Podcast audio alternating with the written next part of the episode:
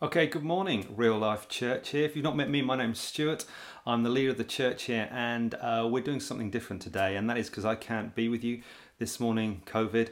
Um, so I'm recording this sermon at home that you're now playing and listening to on a Sunday morning as part of our Sunday uh, meeting. And so we are here at home with the family. We're missing you. Uh, we'd love to be with you, uh, but we can't. So this is kind of the next best thing. So we are today are going to be diving back into our series, uh, Well with My Soul, looking at the life of Elijah, and we've got three weeks left. There'll be this week, next week, the week after, and then we will close out this series. Uh, running alongside that, uh, we've been doing the well-being journey in our life groups with our books um, and watching the videos in the life group, discussing, praying that thing, and we've done uh, the well-being mindset. We've done uh, physical well-being, emotional well-being, uh, spiritual well-being, relational well-being. This last week we had a catch-up week because of uh, the prayer meeting. So if you find yourself a little bit behind, don't worry. Um, there'll be another catch-up week later. But this coming week we're back in and we're going into financial well-being. So we've almost finished that. We'll round that out about the same time we round out this series. Um, so if you've missed any of that, talk to your life group leader. They can give you the links to the videos. You can catch up with that. As for uh, the sermon series, Well with My Soul, if you've got a Bible, can you go to 1 Kings chapter 21? 1 Kings chapter 21, and we're going to be getting back into the life of Elijah. And so far in the series, we've looked at chapter 17, chapter 18, chapter 19 and gone through some of the things that the Lord has used Elijah as his prophet in the land of Israel. And we've seen that the land of Israel at the time was in a bad place. It had an evil king, Ahab, and he had a horrible wife uh, called Jezebel who had brought in worship of false gods into Israel, the worship of Baal, particularly a rain and fertility god, and they had basically led the people of Israel astray. And the Lord had sent Elijah, his prophet, to proclaim the truth that there was only one God, the God of Israel. And we followed it through and we've seen the Lord provide for Elijah, we've seen the Lord raise the dead, and ultimately there was a showdown. Uh, between Elijah and the prophets of Baal, and the God of Israel proved himself way more powerful. And there was a moment where the land kind of turned back. Uh, but even as even though that was happening, there was the crushing defeat where Jezebel, when she found out, she put a kind of a, um, a, a, hit out on Elijah and he ran away and he had a bit of a kind of a, a breakdown, but then he met with the Lord and was strengthened in God. And so that's the first three chapters. If you've missed any of that, please catch up online all the sermons available there you can do that. And what we're going to do is we're going to go into chapter 21 this week. We've missed out chapter 20 for those who've been following along. The reason we've done that is because elijah doesn't appear in that chapter. And as we're focusing on the life of elijah we're just we're just going to skip over that. But let me give, give you a brief summary of kind of what happens in chapter 20 just so you're kind of aware of where the story is. Um, elijah leaves the narrative and it focuses on ahab the king who has been defeated on Mount Carmel with the prophets of Baal and basically like uh, seeing that there is only one God because he sends down fire from heaven. And does that change him? Unfortunately, not, because we find out in chapter 20, uh, we find Israel, uh, Ahab's continuing sin against the Lord, and we find Israel as a nation is attacked from the north uh, by Syria and they're a powerful nation and the king of syria comes to attack israel. And initially ahab tries to appease the king of syria by trend, uh, sending tribute saying if i pay him off maybe he'll leave me alone. But unfortunately if you give a bully what he wants he just wants more. And so the king of syria comes again and the lord sends another prophet not elijah and says actually that syria will be defeated and there's a battle. Israel win. Syria are defeated, but they're not completely defeated. And actually says they're going to come back. They do come back again, and the Lord reveals his power by completely destroying uh, the Syrian army, and Israel has total victory. And what we find at the end of the chapter, we find a reverse of the beginning of the chapter when it's the king of Syria who is now kind of asking for mercy. And Ahab, as the king of Israel, is the victor and he is the stronger one. But what he does is he actually makes a covenant uh, with the king of Syria. He makes a covenant with the enemy of God's people, with the enemy of God. And as a result, he incurs God's judgment, saying, actually, you haven't destroyed enemy. You don't make, when your enemy is defeated, you don't make friends with him, you don't invite him in, you actually you completely destroy them. You you cast down. It's an image of how we deal with sin. And basically Ahab gives into it. So again, he's just failing and proving himself not the best king and not great at leading God's people, which brings us to the beginning of chapter 21, which is where we're going to start today. So if you've got your Bible, we're going to read a little bit and I'll talk about it as we go through and then bring some application um, at the end. So the big idea of today is that the Lord sees everything and will judge sin, but he delights to show mercy to those who repent. The Lord sees everything and will judge sin, but delights to show mercy to those who will repent. So, uh, we're going to look at the first few verses. Um, we're going to look at a crime is committed. Verses 1 to 16 is all about a crime that is committed. And uh, the situation at this point is uh, that Ahab is not a good king. We've seen that, but he's never actually oppressed his own people. Um, he's done some bad things in terms of idolatry and worship. Um, and we've seen uh, in the previous chapter uh, Ahab's failure against the Gentile king, and this one we see his failure towards his own people. And he actually proves himself to be an even worse character than we already thought. He, we find that he loves Gentiles, uh, the non Jews, non people outside God's covenant sort of family. He loves their gods. He despises the God of Israel and even despises the people. He acts like King David before him and he commits murder and tries to cover it up in this situation. So, verse 1 says this it says, Now Naboth the Jezreelite had a vineyard in Jezreel beside the palace of Ahab, king of Samaria. Jezreel is where Ahab had a palace. We've seen that back in chapter 18. And um, he wants to expand his property portfolio. He's obviously got a palace, but he sees that Naboth got a vineyard next to him. He's like, I like the look of that. I'm going to have that. I'm going to want that. So he decides to do that. And the, eh, what the author is trying to tell us, first of all, is there's a vineyard, and a vineyard is an image of Israel. When we read our Old Testament, carries over into the New, the image of the vineyard represents the people of Israel, the people of God. And Naboth is a faithful tender of that. He clings to the Lord, he clings to his gift, and he is a good guy in contrast with what we know of Ahab up to this point. And then it says this it says, After this, Ahab said to Naboth, Give me your vineyard, that I may have it for a vegetable garden, because it's near my house. And I will give you a better vineyard for it. If it seems good to you, I will give you its value in money. Okay, on the surface, this seems like not a bad offer. He's basically saying, I'm willing to buy it. I'll give you something better, or I'll just give you the value of, of the land, of the vineyard itself. Um, but the author uses this word vegetable garden, which is actually only ever used one other time in the Old Testament, and it's used in reference to Egypt, where the people of God were in cave, uh, captivity and slavery, and they there there was uh, Egypt worshipped false gods, all those kind of things, and so there's a picture being painted where basically the author is saying Ahab wants to take Israel back to Egypt. He wants to make it like Egypt. He wants to make it like a place where false gods are worshipped. We've seen this with Baal. And he wants to turn Israel into Egypt. He wants to drive out the worship of the God of Israel and bring back the Canaanite religion that was in the land of Israel and was been driven out through the um, conquest by Joshua, which we looked at when we studied the book of Joshua. And it says, But Naboth said to Ahab, verse 3, The Lord said that I should give you, uh, sorry, the Lord forbid that I should give you the inheritance of my fathers. What's he saying here? Well, Ahab's desire is meeting Naboth's integrity. Naboth refuses to sell the land because it's part of his ancestral inheritance. It's a matter for him of honour and the following of God's law to keep hold of it. And his rejection of Ahab's offer is based on Leviticus 25, where he's basically saying, I've been given this inheritance when the land was divided up under Joshua, and it's part of my family inheritance, and I'm not allowed to give it away. And so Naboth is one refusing the king, which is a big deal when you think he's in charge, he's got the power and everything, and I'm refusing him. But the reason for his refusal is theological in nature. He's basing it on his love for God and his love for God's law and his desire to follow it because he's the faithful tender of the vineyard. So I'm going to honor God in this. And so he's saying, No, I cannot give up this land. This land belongs to my family and it needs to stay in my family. Um, and Ahab is asking for it. Now, we don't know this, it doesn't say it. So Ahab either doesn't know the law, which is not great when you're the king of Israel, or he just doesn't care about it and he's going to ask for it anyway. Either one's not great on Ahab from on Ahab's perspective. And Ahab is trying to, de- satisfy an immediate desire. I want it, I see it. While Naboth is acting with integrity and honor and righteousness. So, what happens? Let's read on verse 4. It says, And Ahab went into his house, vexed and sullen, because of what Naboth the Jezreelite had said to him. For he had said, I will not give you the inheritance of my fathers.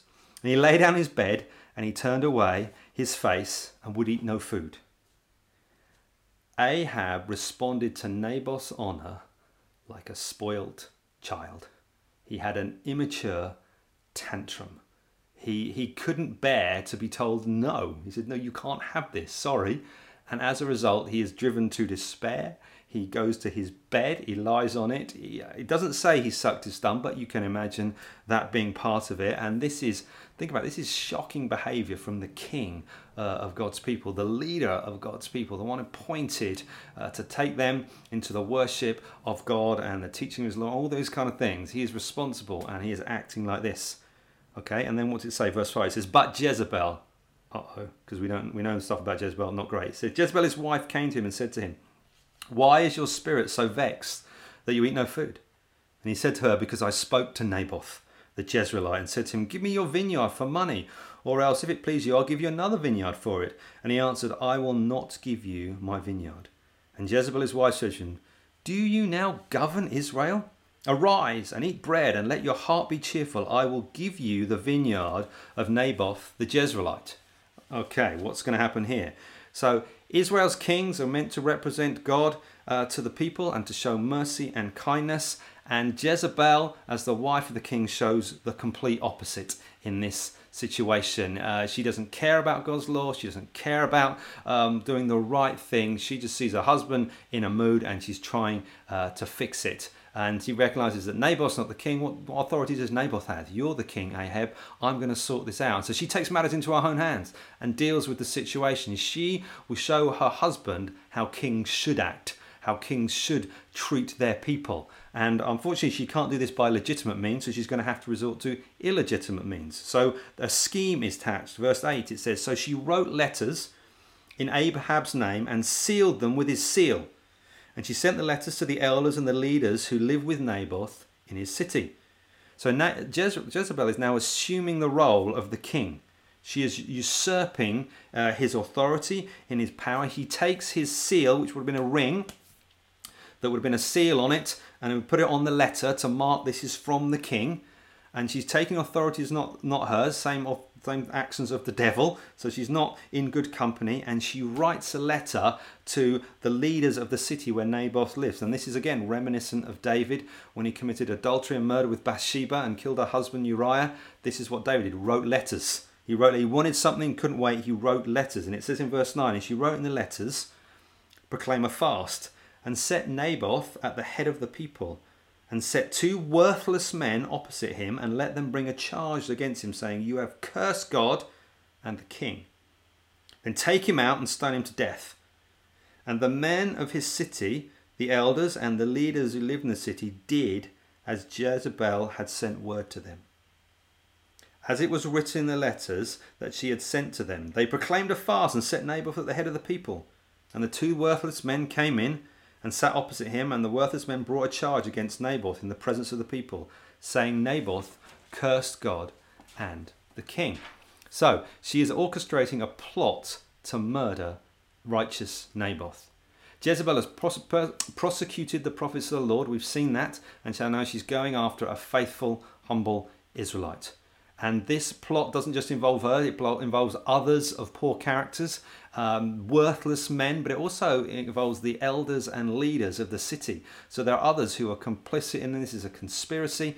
We don't know why they did it. The worthless men obviously had bad in morals, the others might have been fearful for their own life, but either way, they were willing to be part of a murder plot um, to take out someone who was completely innocent. And what we find in this is that Israel as a nation is rotten to uh, from to the core, from the top to the bottom, from the king and the queen at the top, all the way down to the leaders, these elders in the city, to these worthless men. It's rotten all the way through, and they stand in contrast to, Abel, uh, to Naboth. Naboth said, "No, you're not going to have what's not yours." Unlike all these individuals, said yes, we're going to be part of this. And Naboth is accused of blasphemy and treason. He's accused of blaspheming God and, and plotting against the king and the men uh, follow these commands and they have um, Naboth stoned and he is murdered. And the irony in this is actually that Naboth is accused of breaking commandments by someone who's also breaking the commandments. They're bearing false witness. And so they're accusing him of something falsely and then they accuse him of breaking commandments and he is killed for his crime, but they seem to get away scot free. It goes back on. It says, So they took him outside the city, stoned him to death with stones. Then they sent to Jezebel, saying, Naboth has been stoned. he's dead. So an innocent man is stoned to death. Uh, all this happens while Jezebel has been using the king's seal, and Ahab throughout this has been completely passive. He hasn't been involved. He's done nothing to stop his wife. He's done nothing to speak up and say, What are you doing? You can't do that. You don't have the authority to do that. We're murdering someone who's done nothing wrong. He doesn't even express any kind of dis- disapproval. So he is just as guilty as his wife plots murder. And it says in verse 15, it says, As soon as Jezebel heard that Naboth had been stoned and was dead, Jezebel said to Ahab, Arise, take possession of the vineyard of Naboth the Jezreelite, which he refused to give you for money. And Naboth is not alive, but he is dead.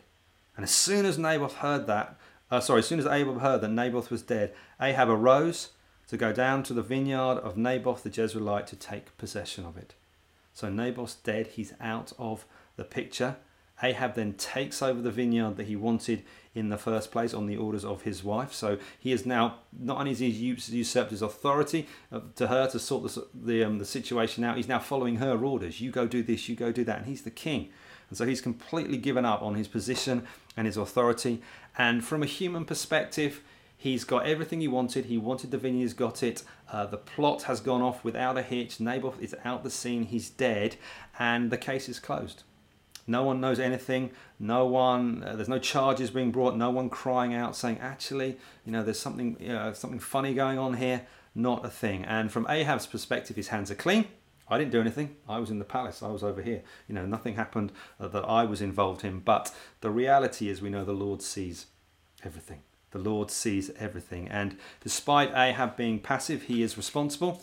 Think back to Genesis in the garden when uh, the serpent tempted Adam and Eve. Both of them ate. We see uh, Eve ate first and then gave it to her husband. But who did the Lord come to and deal with? He came to deal with Adam. He came to you're responsible. What have you done about this? And so we find that even in this that uh, Ahab is responsible for what's going on and he is one of the rulers of the land and he is guilty of murder, theft, and oppression of his people. These are serious sins. And so we've seen the crime. Let's see the next few verses, the Lord's response. Verses 17 to 26. What is the Lord's response to this? It says, verse 17, Then the word of the Lord came to Elijah the Tishbite, saying, now, this is really similar. We've seen this several times in the story of Elijah. We saw it in uh, 1 Kings 17, uh, twice, verse 1, verse 8. We saw it at the beginning of 1 Kings 18, and also a few verses into 1 Kings 19. So the Lord speaks, something's going to happen. Elijah is moved into action because God is speaking to him, and Elijah hears the word of the Lord and obeys. And it says in verse 18, it says, Arise, go down and meet Ahab, king of Israel, who is in Samaria. Behold, he's in the vineyard of Naboth, where he has gone to take possession.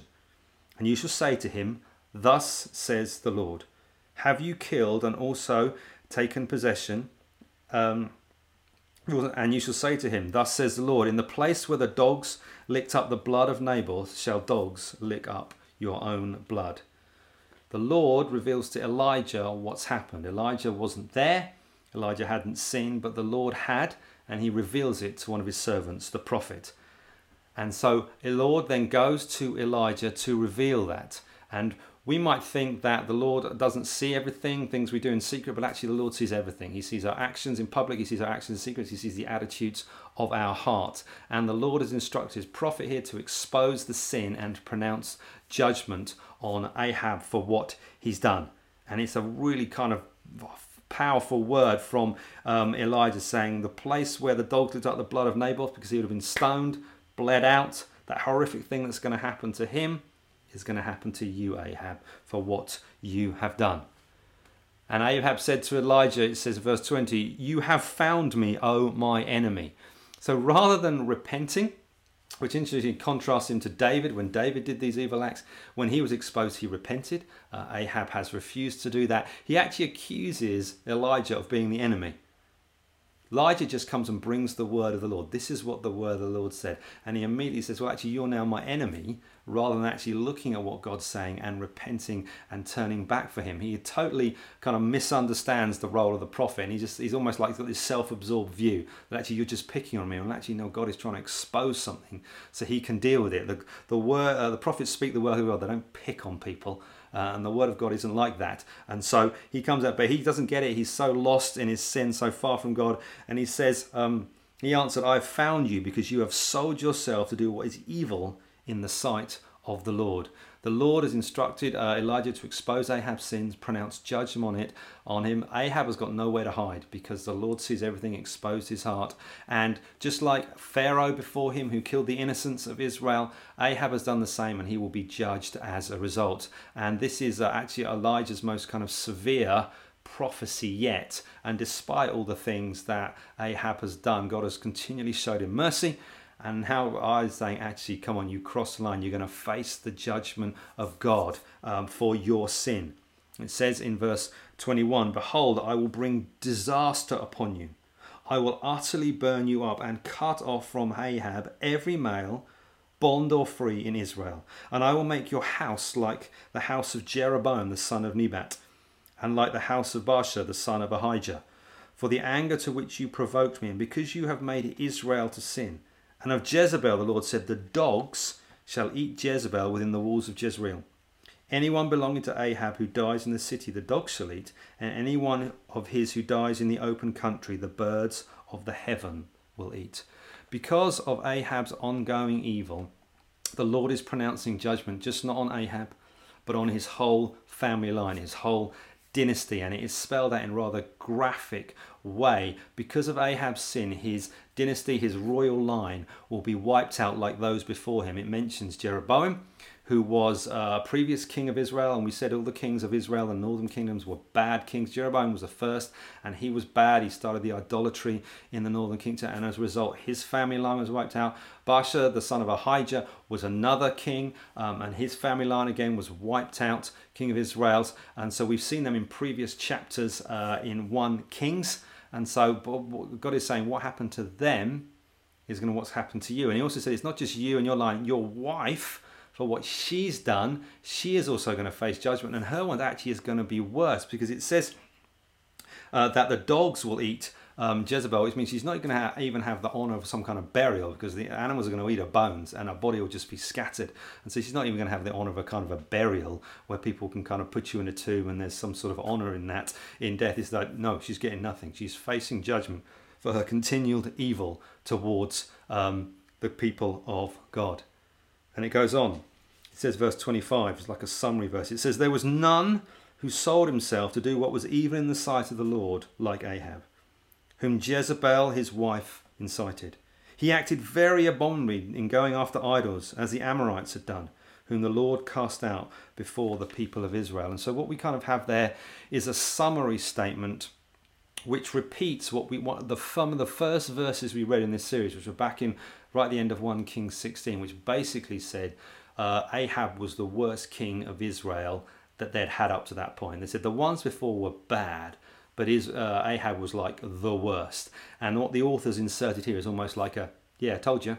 I told you he was bad. I told you it was going to be bad. I'm now kind of proving it by just recounting the story of his life, and particularly this incident with Naboth and how he's murdered uh, an innocent and the whole kind of plan and his involvement in that. And he's now proving his point that Ahab is just bad. He said, I did warn you, and this is what's going to happen. And now, with all that in mind, it's, my wife read these notes just before I came to record this, and she just said, It's not a happy story, is it? It's not much fun what's going on. It's like, no, it's not. But let's come to the end of the story and find out that the tone changes somewhat here because we've had the crime, which we've looked at. We've had the Lord's response to it to send his prophet to pronounce judgment for sin in the life of Ahab. And now we've got Ahab's response, which is the final couple of verses of the chapter. Let's read what it says there. It says, verse 27. It says, And then, uh, when Ahab heard these words, those were the words of judgment, he tore his clothes and he put on sackcloth on his flesh and fasted and lay in sackcloth and went about dejectedly. Now, this is totally out of character for Ahab. He is humbling himself. Those things of, of tearing clothes and putting on sackcloths are images of contrition and repentance and humbling himself before God. And if you just notice the irony of the story, what happened at the beginning of the story when Ahab uh, was told, No, you can't have the vineyard, he basically went to bed and wouldn't eat in a bit of a strop. He's doing a similar thing now, but his motivation is totally different. His motivation is totally, he's not eating, not fasting. He is downcast but not in despair because I can't get what I want. He's downcast before a holy, righteous God who has pronounced right judgment over his evil actions. And he's fasting, not out of like, I can't eat because I'm so stroppy about something that's happened. I'm actually uh, not eating because I'm realizing the depth of my sin. He's wearing the sackcloth with that sign of, of mourning over how bad he has been. And he's laying there dejectedly as the result of the judgment of God that has come upon him. And his actions are suddenly coming home to roost. He is actually repentant of his of his sin. Well, I read one commentator said, uh, penitence has overwhelmed his petulance. No longer a petulant child, but he is penitent before a holy and mighty God. This change of heart has manifested in outward actions in Ahab's life. He recognizes his sin and the consequences of it. And then we go on to verse 28. It says this And the word of the Lord came to Elijah the Tishbite. There's that phrase again. Saying, Have you seen how Ahab has humbled himself before me? Because he has humbled himself before me, I will not bring disaster in his days, but in his son's days I will bring the disaster upon his house. Verse 28 is just um, a re- repetition of the verse 17 we've seen before, the word of the Lord. So God is speaking into the situation and he is responding to Ahab's humility. He is responding to Ahab's repentance. And the Lord forgives Ahab and postpones the judgment on his family. This is a demonstration of the overwhelming grace and mercy of God. He's been showing it all the way through the story. In fact, in, of all the actions uh, Ahab's been doing all the things he's done. He has been giving him chance to come to repentance. And now, when actually Ahab is showing repentance, God is showing incredible grace and mercy. Despite Ahab's obvious sin, the grace of God is bigger and greater. Ahab has actually been given another chance. The heart of God was always to change the heart of the king. God isn't there just to pound, He wants to turn their hearts in worship and repentance toward Him. Yet at the same time, Naboth's blood will not go unavenged the judgment of God will be poured out, but it will actually be delayed and go over to uh, Ahab's son, which we'll look at next week. It's not a cancellation of a sentence. So, to sum up what um, we've seen today, the story of Naboth and the vineyard and what's happened there is a picture of Israel. Israel as a nation is rotten to the core from top to bottom. Uh, people who are willing to get involved in murder plots. But in there, in the nation there is a remnant, a faithful remnant. And we've seen Elijah, the prophet of the Lord, but now we've got Naboth as a faithful member of the Israelite family, the community there, and he's a faithful, persecuted remnant. And even Naboth's name actually is a pun for the word prophet. So we have Elijah who is the prophet, but even Naboth, his name is a pun on that word, and he is speaking prophetically to the nation, saying, This is what it's like. The faithful remnant are persecuted but actually a time will come when God will pour out judgment on those who bring persecution against his people. It will not go on and on forever. Those who sin will face judgment, yet those who repent will show be shown mercy. So, there's a story of Naboth. What can we learn from this this morning? What can we learn from us today? The three things. I think it's three. I always get laughed at when I've got three things. Well, actually, technically, I've got four today. So, Ben, stop laughing. I've got four things today. Uh, first one, what can we learn? First one is we can acknowledge that we are all guilty. We can acknowledge that we are all guilty.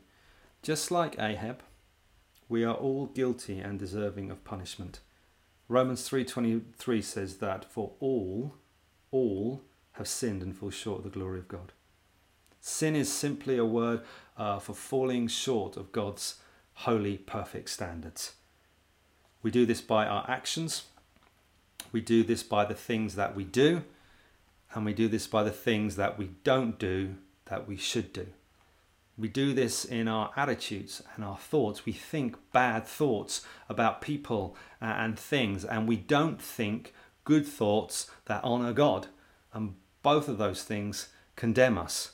We chew this we fall short by trying to make ourselves acceptable to God by our good works uh, or religious activities and we try and make we try and earn our sort of way into God's good book say I'm okay because I'm doing X Y and Z We fail in the public areas of our lives when we get things wrong in front of people. But we also fail in the private areas of our lives that we think no one else sees and no one else knows about.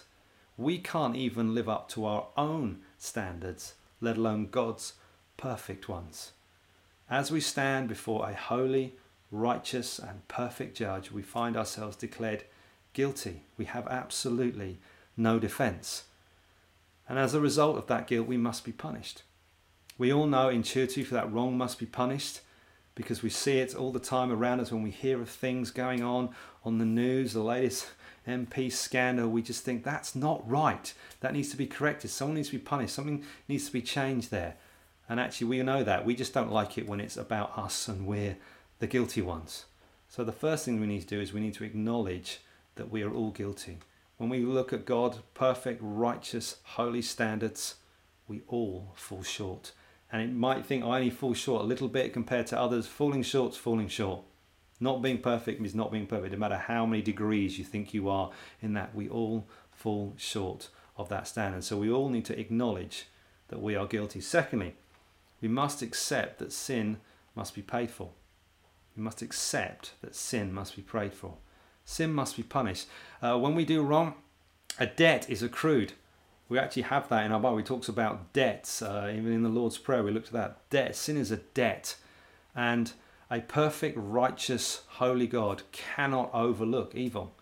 If he did that, he wouldn't be perfect, righteous, and holy. He must punish it. And the problem is our debt against God, our crimes against the holy God, uh, must be paid for. But the only way they can be paid for is by a perfect, holy sacrifice. And the only person who can pay it is God Himself on behalf of man. We're guilty. We have accrued this debt. We've done these things. It must be paid for. But the only way you pay for that is with a perfect, holy sacrifice. And the only person who can do that is God Himself. And so God came to earth in the form of a man. Jesus. Jesus was like us, he was fully human, but he was also unlike us because he was fully God, fully holy, fully perfect, fully righteous. He was without sin, he was blameless. Yet, despite this, he died willingly in our place and took the punishments we deserved. And his sacrifice was vindicated when he rose bodily from death.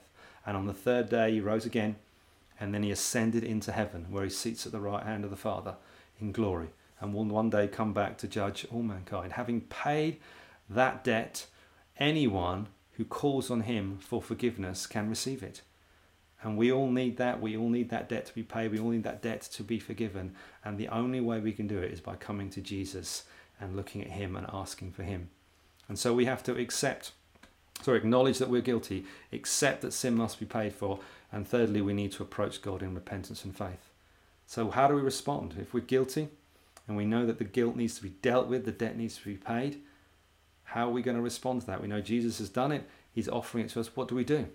Well, we need to confess. We need to acknowledge this before God. We need to acknowledge our sins. We need to own it ourselves. We say, actually, yes, we are guilty. Yes, we have failed. Yes, we have done these things. We can be specific about what those things are. We can also then be general and say, there's so many other things, I can't name them all, but we're all guilty before a holy God. We are to repent, which just means to turn around means to go the other way, to recognize we've gone this way, living our own life, living our own way. We want to turn around and go towards God. And then we're to put our faith and trust in Jesus as our Lord and Savior.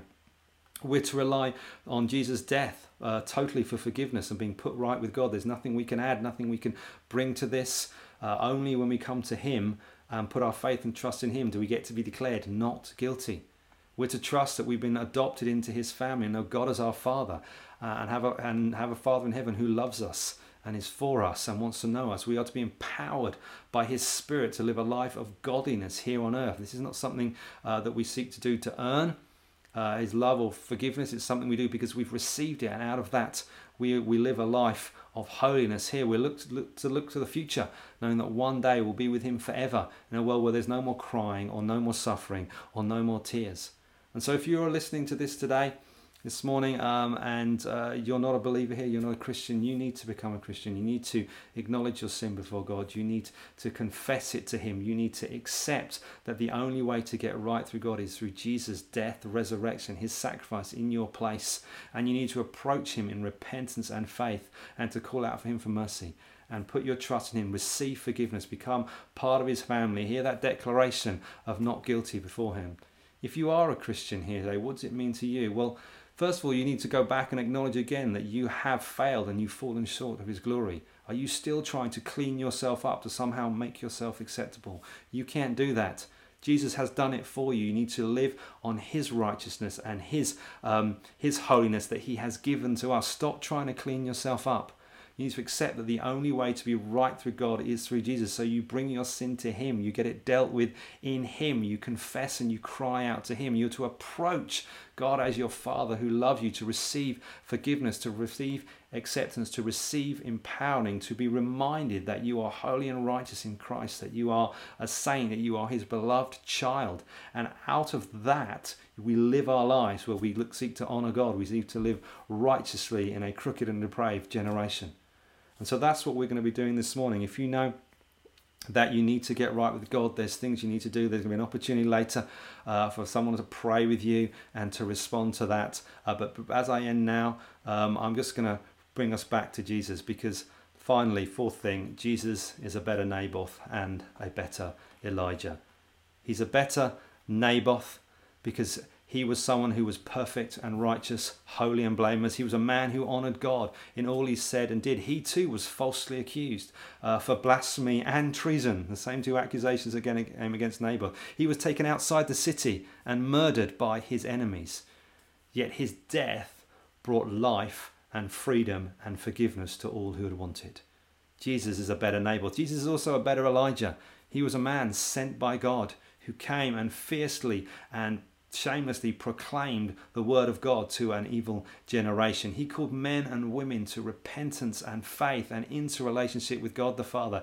He spoke words of judgment on those who would not repent, but eternal hope to those who would. And he offered the grace and mercy and God of God to anyone who wanted it. And so maybe the band can come up now. I'm just going to pray sort of to finish our time together. Then I'm going to hand back over to them and they're going to lead you in a time of worship as we sort of end our morning together. So maybe you just want to close your eyes uh, while I get themselves ready and then I'm going to pray. Lord Jesus, we want to thank you that you are God over everything. Lord, we want to thank you that you see everything.